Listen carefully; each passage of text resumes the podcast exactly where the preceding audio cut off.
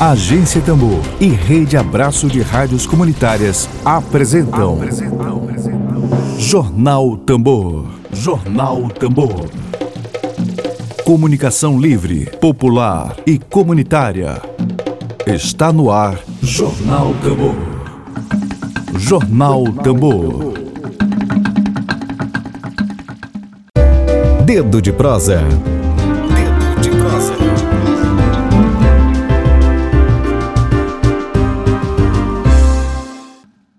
Nosso, nosso dedo de prosa de hoje, dia 1 de junho de 2021, é com o coordenador do Programa de Economia Solidária da Associação Agroecológica Tijubá, Tijupá, Carlos Pereira. E o tema central do nosso dedo de prosa de hoje é o lançamento de uma série de vídeos e podcasts com histórias inspiradoras de famílias e agricultoras e organizações do campo que utilizam a agroecologia para produzir alimentos com fartura, conservando os recursos naturais e como forma de resistência nos seus territórios. Bom dia, Carlos. Está me ouvindo direitinho? Bom dia, Lívia. Bom dia, Emílio. E a todos os rádio ouvintes aí da, desse veículo de comunicação aí que a gente tem um apreço, que é a Rádio Tambor. Vocês estão me ouvindo legal? Tá. tenho... ouvindo bem. Eu acho que fica melhor do que ele direto no notebook. Certo. Carlos, para dar início, antes da gente entrar no tema, no tema central do nosso Dedo de Prós, que é sobre o lançamento da série, né? Territórios da Agroecologia, uma série de vídeos e podcasts que eu já, já vi aqui, já está muito massa. É, e antes da gente entrar nosso, dedo, nosso tema central, eu queria ouvir de você, como coordenador do Programa de Economia Solidária, essa iniciativa da Tijupá, né, da Associação Agroecológica Tijupá, que, que muito fez, né, né até aí, até tá já está os seus 10 anos, né, de, de, de atuação, se eu não me engano, me corrija. É, a gente sabe que a pandemia agravou e muito a situação da fome, né? Sobretudo nos lares brasileiros, é, mais da metade das famílias tem tido, sim, algum tipo de insegurança alimentar nos seus lares. Eu queria saber de você, como coordenador do, do programa de economia solidária, é, se um lado continua havendo omissão do governo Bolsonaro né, em relação à fome à pobreza, é, do outro temos ações solidárias é, para garantir um mínimo de sobrevivência né, de quem está enfrentando a fome nesse exato momento, como é o caso do programa de economia solidária, em destaque as feiras agroecológicas, que aí que já tem certo tempo de atuação. Carlos, de que forma os programas como esses, como é o caso da economia solidária, é, impacta na vida da, dos, dos, produtores é, e produtoras rurais da agricultura familiar de, em meio à pandemia? De que forma eles impactam na vida desses pequenos agricultores? Bom, Lívia, primeiramente dizer que a Tio Pai é mais coroa do que tu falou, viu? Eu, eu, eu, que já sou um, já peguei o barco andando aí de um bom tempo. A Tio Pai, na verdade, é uma organização que existe há três décadas, né? Ela é de 1990, né? E, é, eu já entrei ali por volta de 95. Então já tem um, um bom tempo aí de atuação. Né? Sobre o programa de economia solidária que a gente desenvolve internamente, né, é um programa institucional, assim como a gente tem outros, tem um de é, agroecologia e território, né, e tem um de mulheres e agroecologia, ou seja, todas as, as temáticas que a gente trabalha, de fato, elas estão elas são correlatas a essa temática da agroecologia. Né?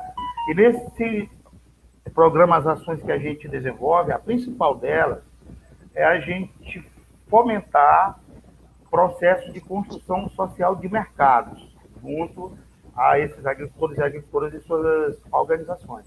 Ou seja, a gente tem uma visão de que esse mercado capitalista que está aí, a gente não deve simplesmente acessá-lo, a gente não deve aderir a ele. Nós temos que fazer processo de construção que possa imprimir uma outra lógica nessa relação de, entre produção e consumo.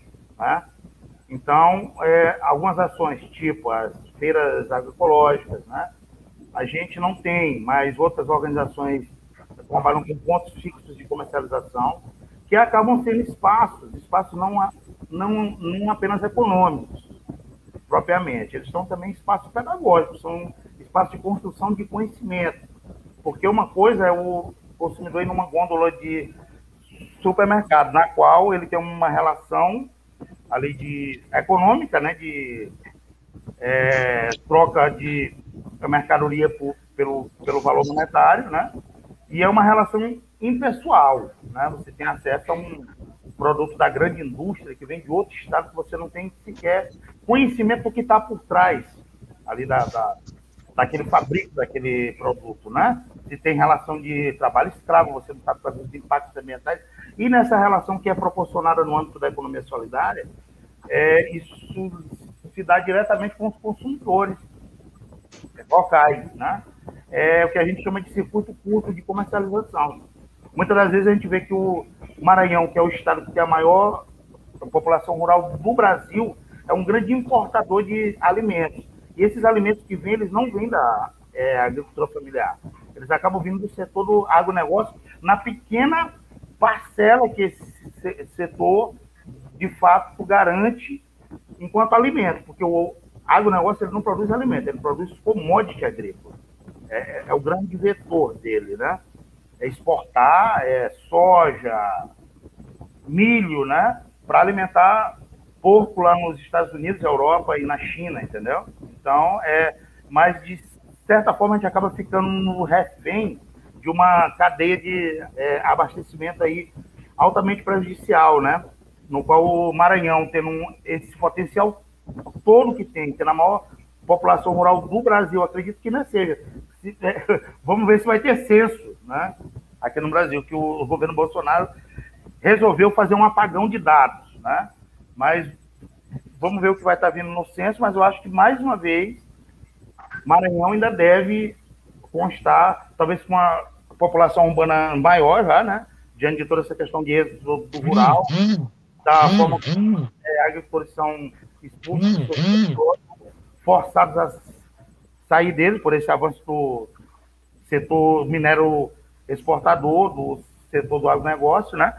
Mas, enfim, a gente vive essa realidade aqui. E esses espaços que a economia solidária proporciona, eles são espaços que encurtam essa cadeia de comercialização, tornando os preços mais justos, inclusive, né? Além do que os consumidores podem ter acesso a um produto de qualidade, com menos agrotóxico, com menos dessas mazelas todas que a gente tem aí. Outra coisa importante também dentro do programa, só para me finalizar aqui, essa primeira per pergunta, é o acesso a políticas públicas que tratam dessa parte da comercialização, o acesso às compras governamentais, através de programas como o PENAI, Programa Nacional de Agricultura Familiar, de, de, de Alimentação Escolar, desculpa, o PAA, que é o Programa de Aquisição de Alimentos, que está em fase de desmonte completo junto do governo Bolsonaro, né?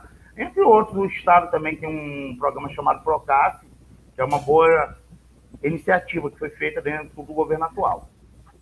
Enfim. Certo. Emílio, você quer. Pode ir. Oi, Carlos. Bom dia aí para ti. Você está vacinado, né, meu amigo? Primeira dose, muito bem, viu? Eu gostei de ver a foto ontem. É, rapaz, é uma. Embora, embora, a gente fique naquela, né, cara? De saber que nós somos uma pequena parcela ainda, né? Que deveria é haver terrível. mais. Muito pouca gente vacinada ainda. Pouquíssimo. Vamos correr atrás da vacina de livre. É o seguinte, é o seguinte o, o, essa atividade de hoje, esse lançamento de, de, de uma série de de podcasts e de, de vídeos sobre agroecologia, passa pela, pela articulação nacional de agroecologia. Situa para a gente, é, Carlos, o que é essa articulação nacional de agroecologia? Só de maneira objetiva, dá uma situada para a gente aí sobre essa articulação. Tá, de forma bem rápida.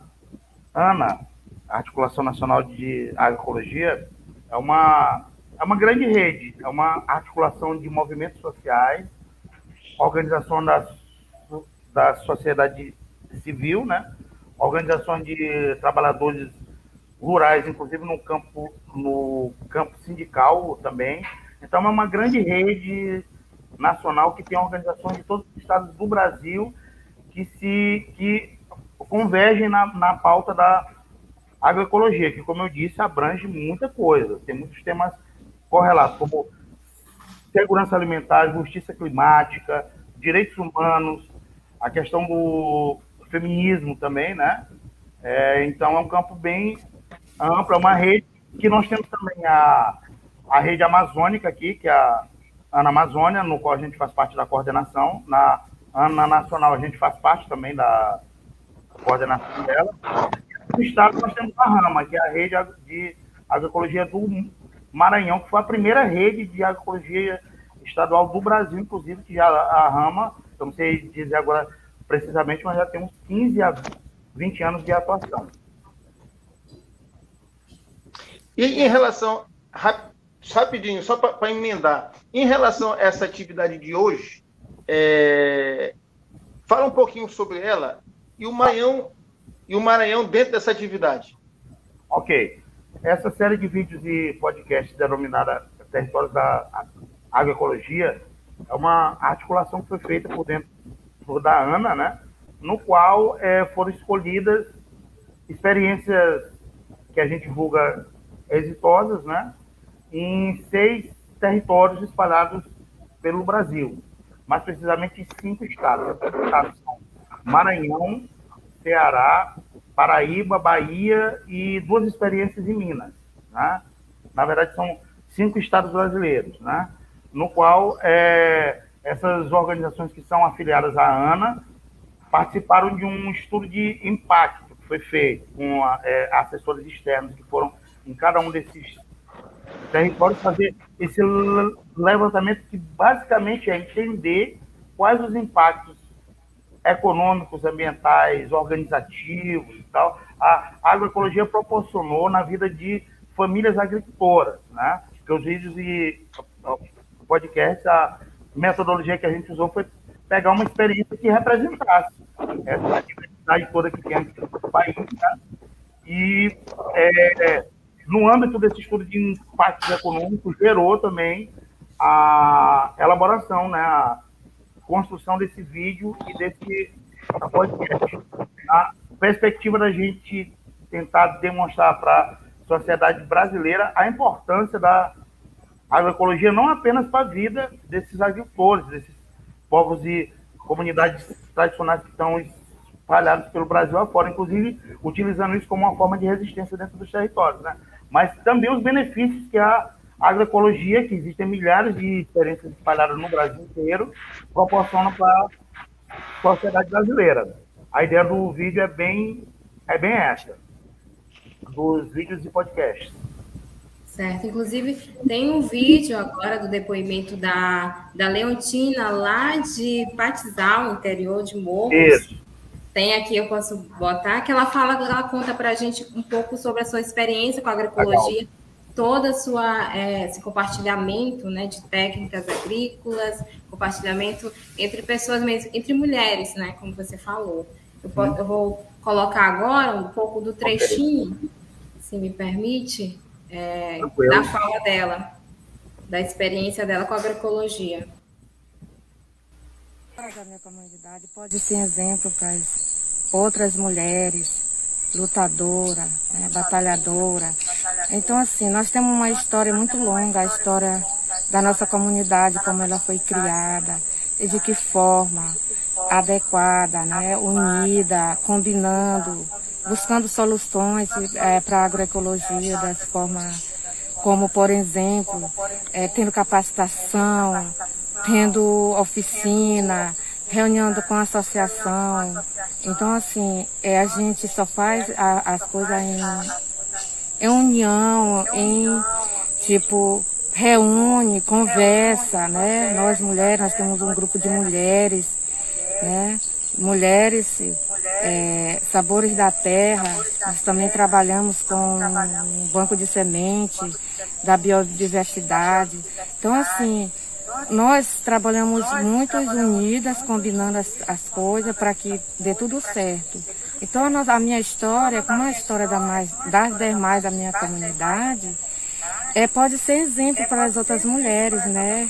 É, seguir, servir, como se trabalhar agroecologia, como se é, no individualismo nós não, não conseguimos quase nada, mas no coletivo, unido, conversando e buscando soluções, a agroecologia é, é mais vida, é mais, vive mais, é saúde, é saudável. Então é assim. A história da minha vida, passando para as vidas de outras mulheres, de outras famílias, de outras pessoas. Vamos buscar soluções que a vida é assim. Então eu só tenho a finalizar dizer viva, viva a agroecologia, né? porque sem o feminismo não há agroecologia. Pois é, esse foi o depoimento da Leontina, onde ela comenta né, sobre a experiência com a agroecologia. É, Carlos, a gente percebe que é mais do que garantir a renda desses agricultores familiares. Tem muito mais a ver com compartilhamento de experiências, solidariedade entre eles ali, não é mesmo? Isso, isso. A ideia da agroecologia, ela, ela perpassa também por essa questão né, cara, econômica, né? questão de geração de tra trabalho em renda, mas ela vai para além disso, ela traz questão de valores, né? Como a Lió colocou aí, é muito legal a gente ouvir dos próprios agricultores. Aliás, essa questão dos vídeos, isso aí ainda não é o vídeo que vai ser lançado. É um vídeo que foi feito à parte para a gente divulgar essa programação que vai ter, né? Mas no, no, vídeo que foi feito, que ficou muito bom, inclusive, acho que todos os seis vídeos que ficaram foram maravilhosos, o podcast também, porque é a visão justamente dos agricultores. A gente vê que eles, eles internalizaram isso, né? Foi um processo de construção de conhecimento de fato, não é uma visão apenas da assessoria técnica, né? Mas, e pô, assim, quando parte para a questão de quem de fato se apropriou dessa questão da agroecologia em todas as suas dimensões aí, foram as mulheres agricultoras, né? Eu lembro que quando eu cheguei na Tivupá, o trabalho era muito masculinizado. Aliás, eu acho que de todos os movimentos na época, exceto o feminista, todas as organizações, a gente ia para uma reunião, era só um homem, era só o chefe de família chamado, né? Então, então a, a, ao longo do tempo, a gente viu que esse processo ele teve desdobramentos mais efetivos e resultados né, é, é, melhores quando essas mulheres assumiram, com a sua sensibilidade que tem, né, do fato de serem mães, de ter uma relação historicamente muito mais próxima com a própria natureza, com os recursos, com a biodiversidade que tem em cada região. Essa questão do extrativismo ela é feita pelas mulheres, esse cuidado com as plantas, entendeu? Historicamente, as mulheres agricultoras foi quem sempre determinou, né? E uma coisa importante, assim, é de que quando a mulher ela assume a, a mulher camponesa assume a agroecologia como um modo de vida, ela causa uma transformação nessa relação do poder econômico dentro da família, né?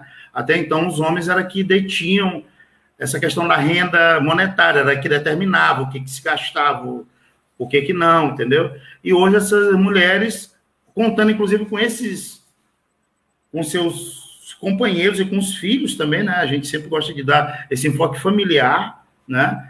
É, acaba tendo uma reversão, ela acaba hoje ela tendo um controle maior sobre essa questão econômica de, dentro das unidades de produção. Aí a, emancipação do ponto de vista político, ela já vem, ela já vem naturalmente. As mulheres começam a ter uma participação dentro das, sua, da, das suas né, cara, organizações, dentro do sindicato, né? E a gente vê que isso tudo aí, a, esses processos agroecológicos, de fato, eles, eles terminam determinando essa transformação na vida das mulheres também, o que acaba sendo benéfico para a sociedade como um todo, do nosso ponto de vista. Sim. Microfone. Vou juntar aqui duas perguntas em, em uma, Carlos, para a gente ganhar tempo. Okay. O, assunto é, o, assunto é, tão rico que é, às vezes falta tempo. É, um é, é a questão da resistência, né? A agroecologia como instrumento de resistência pela luta de território. A gente viu é, os recentes dados aí da, da, da, Comissão Pastoral da Terra, ainda nem tive tempo de me pensar, mas parece que, que a gente está chegando a, a recorde de violência no campo com essa ascensão da extrema-direita ao poder. Então, o primeiro, o primeiro ponto é a agroecologia como forma de resistência nesse, nesse ambiente aí, né, da ascensão da extrema-direita. E o que que teve, né, no meio desse caos é, é, que o Brasil vive hoje, o que que teve de avanço nesse campo da agroecologia? Foi possível algum avanço aqui na região ou no Brasil? No Maranhão? No... Resistência e avanço. Primeiramente, eu acho que o que tu coloca é fundamental, porque assim, a partir do momento que a agroecologia, os agricultores e as suas organizações passam a se apropriar delas, eles se fortalecem no campo. Isso aí já é um passo importante. O outro passo que tem que eu acho fundamental nessa perspectiva que você coloca sobre os conflitos agrários, sobre essa violência institucional que tem aí no campo, e que a gente vê que aqui no Maranhão há uma bolsonarização parece que mais acelerada, né? que todo dia a gente vê pipoca algum tipo de conflito muito sério aqui dentro do Estado, e a gente vê, inclusive, a ação do, da, das instituições aí, como a polícia, apoiando totalmente esses fazendeiros é como se fosse uma milícia privada deles, né?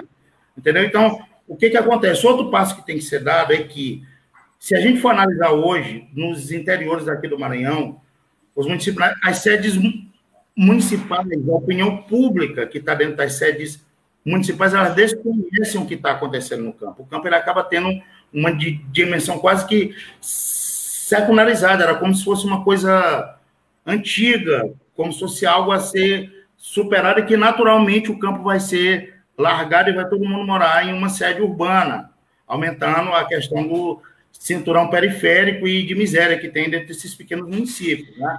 Então, uma das coisas que é fundamental é ter esse diálogo.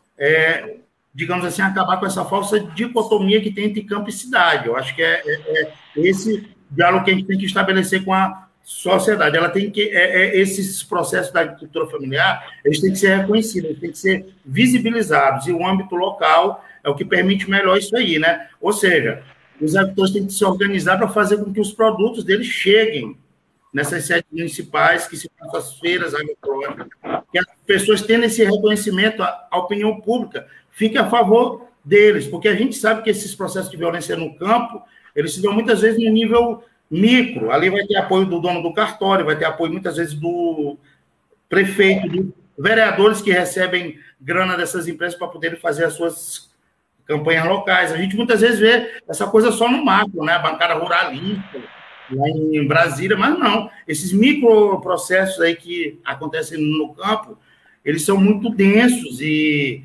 muitas das vezes a cidade fica contra os agricultores que estão sendo expulsos, porque há aquele falso entendimento de que vai gerar algum tipo de empregabilidade que a gente sabe que não gera, que quem garante emprego no campo é a, é a agricultura familiar. E esses processos agroecológicos que tem aí, de fortalecimento dessas organizações, ele é fundamental nesse processo, da gente tentar aumentar essa fronteira de resistência a esse avanço criminoso que está tendo aí na, nos territórios rurais.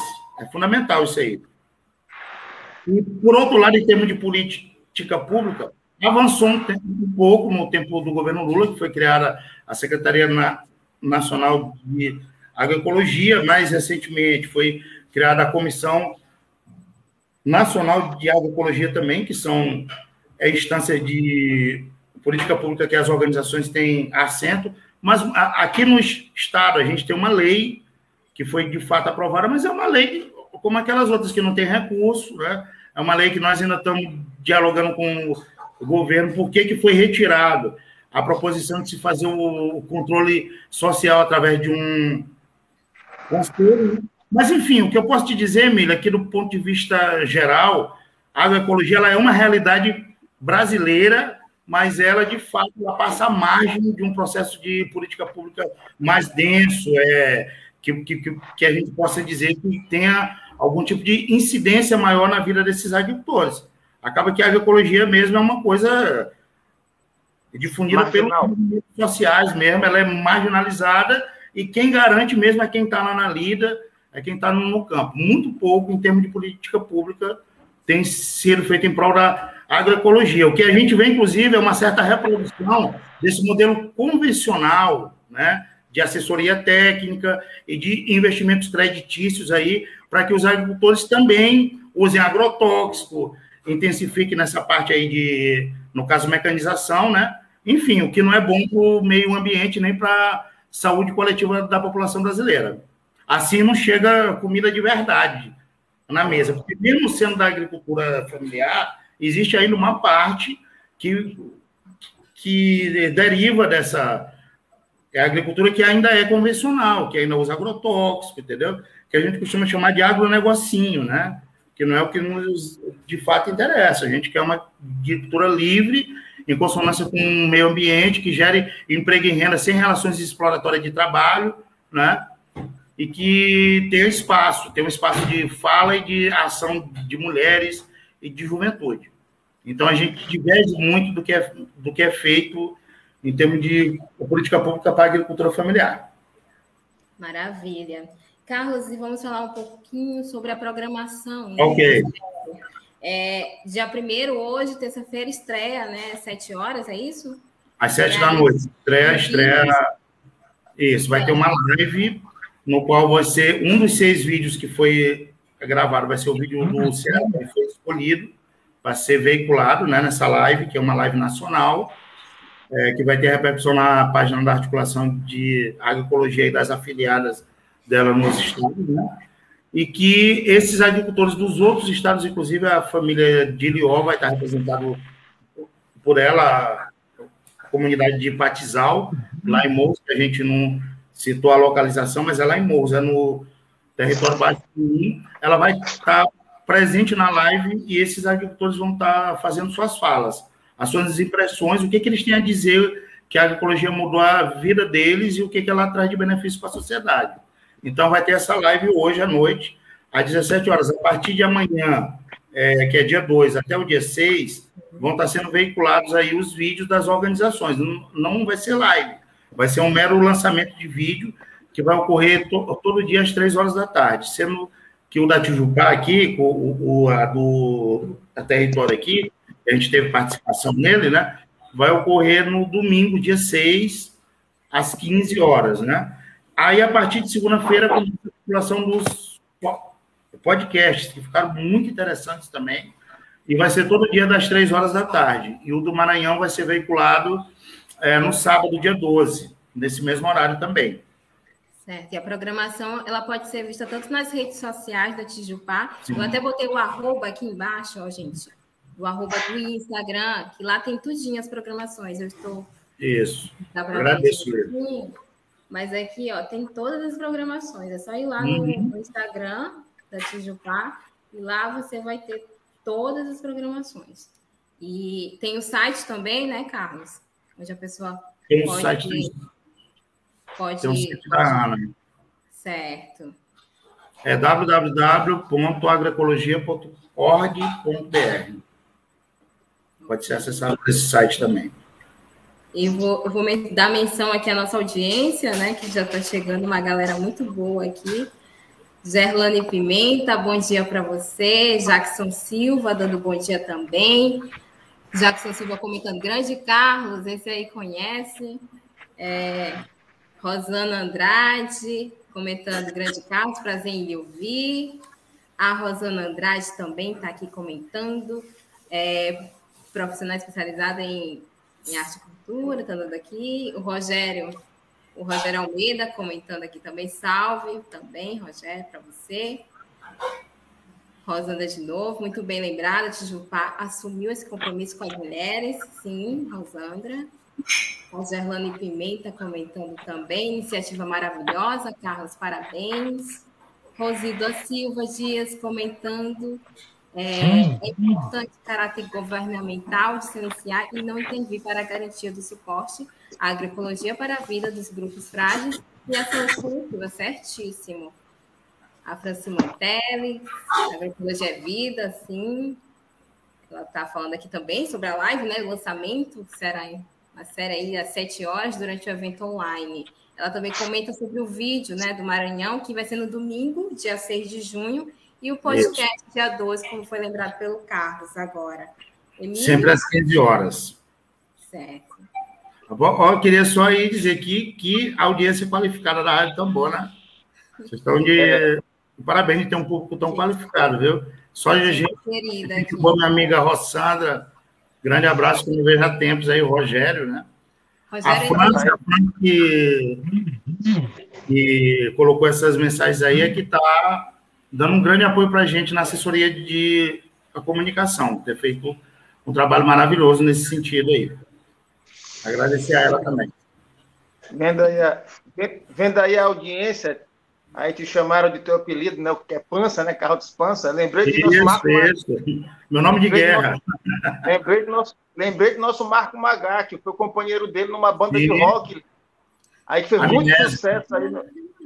E que Marco Magá agora vai fazer show com o Odaí José. Vou até ver se eu trago ele aqui na teu Marco Magá aí tá na mídia, o nome é ele.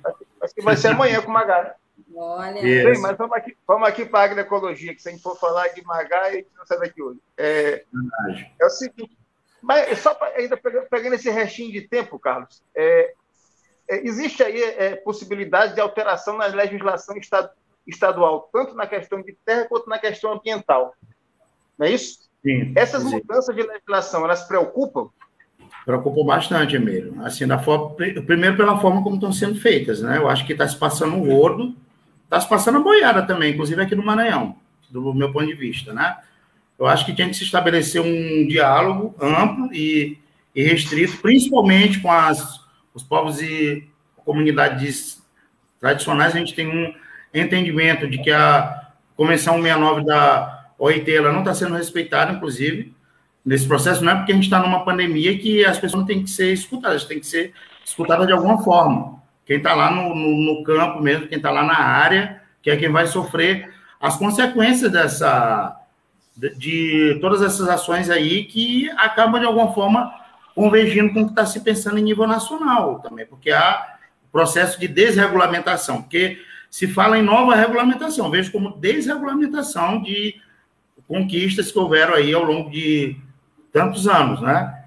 Então a gente está muito atento a isso aqui, a rama, um conjunto até maior de outras organizações têm acompanhado esse processo, né? Já teve entrevista aqui, o João Otávio teve aqui, o Fábio acho que já falou alguma coisa também a respeito. Então, há uma preocupação muito grande, porque parece que o conjunto de alterações que está sendo feito, eles visam apenas beneficiar o setor do agronegócio, para que ele possa expandir de uma forma mais tranquila para que a gente expanda processos como o Matopiba aqui, que o, o, governo do estado não, não, nunca negou que apoia a expansão do Matopiba, que é um projeto de desenvolvimento que foi forjado dentro do governo Dilma, inclusive, quando a Cátia Abreu era ministra, né?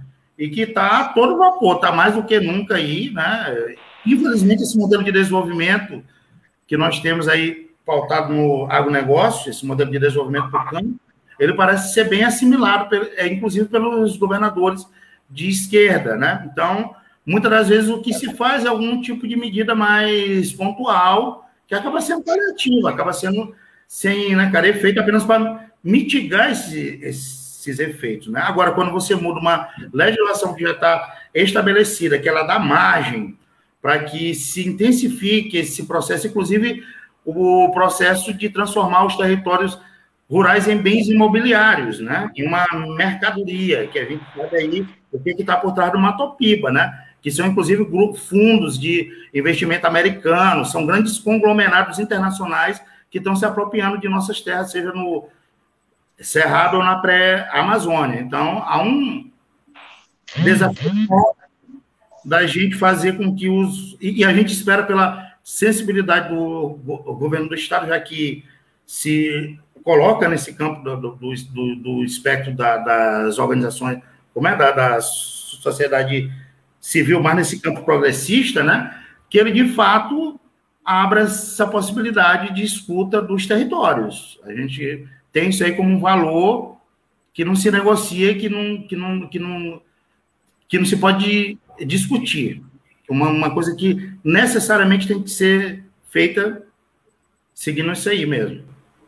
Certo. A gente já está chegando no final da entrevista aqui com o Carlos Pereira. Carlos, suas considerações finais. Emílio, tem mais alguma, alguma pergunta para o Carlos? Ou a gente já pode dar, já prosseguir para os finalmente? Só, fazer, só, não é pergunta, só fazer uma colocação para o Carlos aí, para para a nossa audiência, para as outras organizações, que a Tambor segue à disposição para toda e qualquer cobrança, todo e qualquer debate sobre essa questão da terra, sobre essa questão de conflito, sobre a questão dos movimentos sociais. É, a gente tem noção, a gente tem noção de que é, é importante fazer uma frente contra Bolsonaro, isso é uma prioridade nacional, mas Sim. também a gente tem que discutir as questões pontuais, sabendo que nos estados você tem aí muito direitista camuflado, uma Assembleia Legislativa dessa daí é uma força política. Eu lembro agora aqui algumas pessoas que estão na audiência, que estiveram com a gente no, quando, a, quando, a, Assembleia, por unanimidade, ia dar uma, uma homenagem a Damares. Então, para você ver o nível da nossa Assembleia. Então, é, é importante pressionar o Poder Executivo, é, com certeza, o governador, pressionar a Assembleia, e para isso é preciso uma articulação da sociedade civil, e a Tambor está à disposição para esse tipo de articulação e de pressão.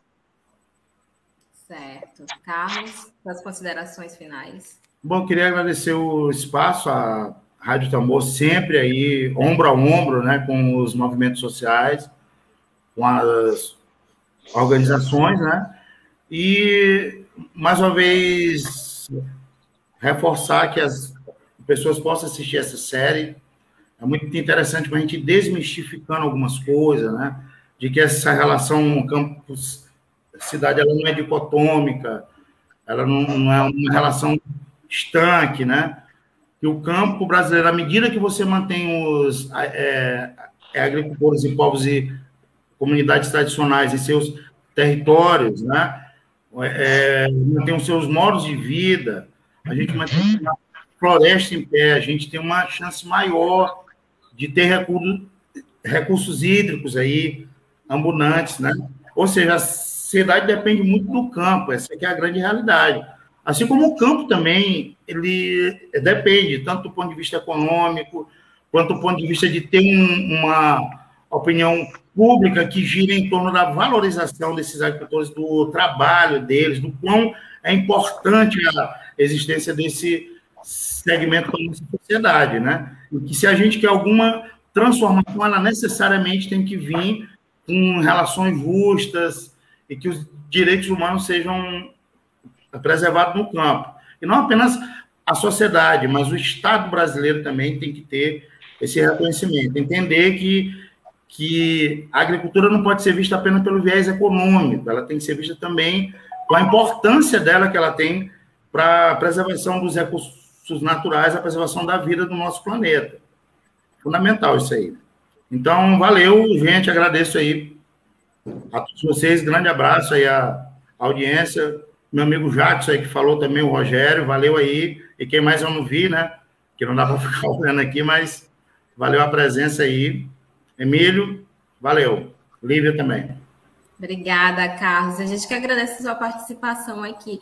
Gente, lembrando que essa entrevista ela vai estar já, já, logo mais no Spotify, Tamborcast, é só acessar lá na plataforma Spotify. E também vai ficar disponível aqui no YouTube. Para você que está aí no YouTube, dá aquele focinho aqui no canal, se inscreva no canal da Agência Tambor e anote na agenda. Dia 1 hoje às 7 horas, começa a série Territórios da Agroecologia. Viva a agroecologia, não é, Carlos? Que Isso, vivas!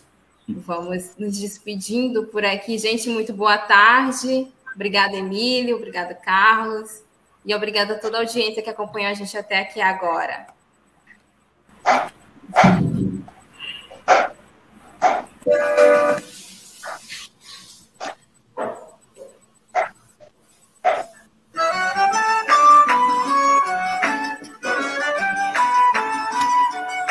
Tchau, gente.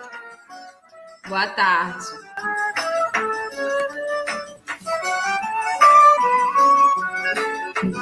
Web Rádio Tambor. A primeira rede de comunicação popular do Maranhão. Comunicação comunitária. Livre, alternativa e popular.